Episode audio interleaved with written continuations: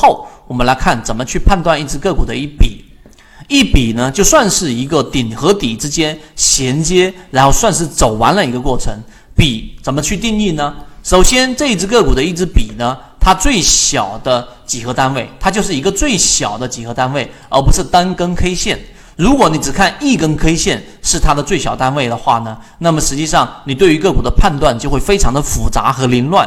但是你把它画成一笔一笔的，最终就能把它形成一个结构，这一点非常关键。所以是最小的向上比都是由底分型开始，顶分型结束，反之亦然。就什么意思呢？向向上比是这样，向下比呢，就是由一个顶分型开始，底分型结束，这一点要明确。那么顶分型呢？顶底之间最少最少要有一根独立的 K 线，不然这一个笔就是不完整的。中间的 K 线如果和分型元素间有包含关系，可以不予处理啊。那适用于递归的起始周期啊。这句话大家不理解就算了。它实际上相当于是可以不断的把它啊归类为小级别，但是你要知道一笔是怎么画的。那么实际上就是有一个底分型。一个顶分型啊，必须严格，它的低点是最低点，它的高点也是一个这一个最低点，它的高点是最高点，低点也是一个最高点。那么中间必须包含一根 K 线，不能共用 K 线。如果你把这根 K 线磨灭掉，它就不属于我们所说的一笔了。所以底分型的最低点称为底，顶分型的最高点称为顶。那么这一个同一笔当中的。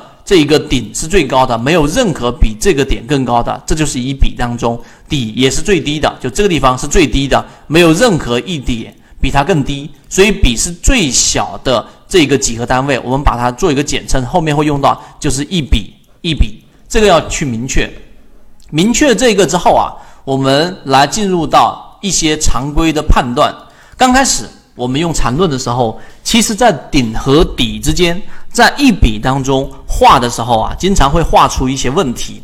虽然说我们之前说过啊，千人解读可能有千种缠论，但是在划分上它是有唯一性和确定性的。就是不可能说，哎，你这样说也有道理，我这样说也有道理，没有的，它只有唯一的答案。答案的唯一性是我们在缠论运用当中，我为什么拿它来作为我们实战的模块当中的一个很核心的一个原理？我也自己本身受益于这一个缠论的最根本原因就在于这里，它的确定性和它的唯一性。好，我们来做一些常规会犯的一些错误，就像这一张图，大家可以看这一张图是不是一个完整的笔？你看啊，这里也是一个底啊。对不对？它也符合底的条件，这里也是一个我们所说的一个顶呢，对不对？那么这一只个股，它实际上是不是我们所说的一笔呢？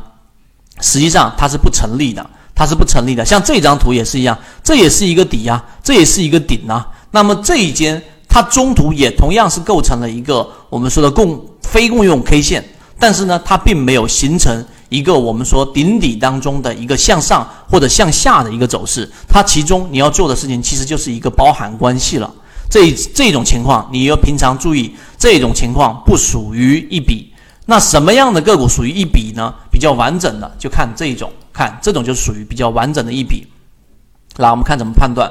首先，这是一个底，这是一个顶，那么中间共用一根 K 线，它们构成了一个方向。看到了没有？构成了一个方向，这就是一个完整的笔啊，这就是一个完整的笔。而像这一种虚线的，就是不属于不属于。像这里面实线的一个底加上一个顶，中间共用 K 线，并且形成一个方向，这就是一个完整的笔啊，这是一个完整的笔。这是第三种情况。那前后笔要求要有一个连贯性。那么注意看喽，这个地方为什么是一笔？那为什么这里不是一笔，或者这里不是一笔？你要注意看是什么呢？啊，我这里面之所以会画这张图出来，这是非常常规的一种情况。这是一个顶，看到了没有？这是一个底，但是它们有没有共用 K 线啊？各位注意看，这一根 K 线是共用的。我们前面讲了，中间必须要有一根独立的，注意这里还差一根 K 线，必须要有一根独立的 K 线，这里面才能形成一个完整的笔，不然它不是。像现在它就不是，所以这一笔的划分应该是这么去划分的。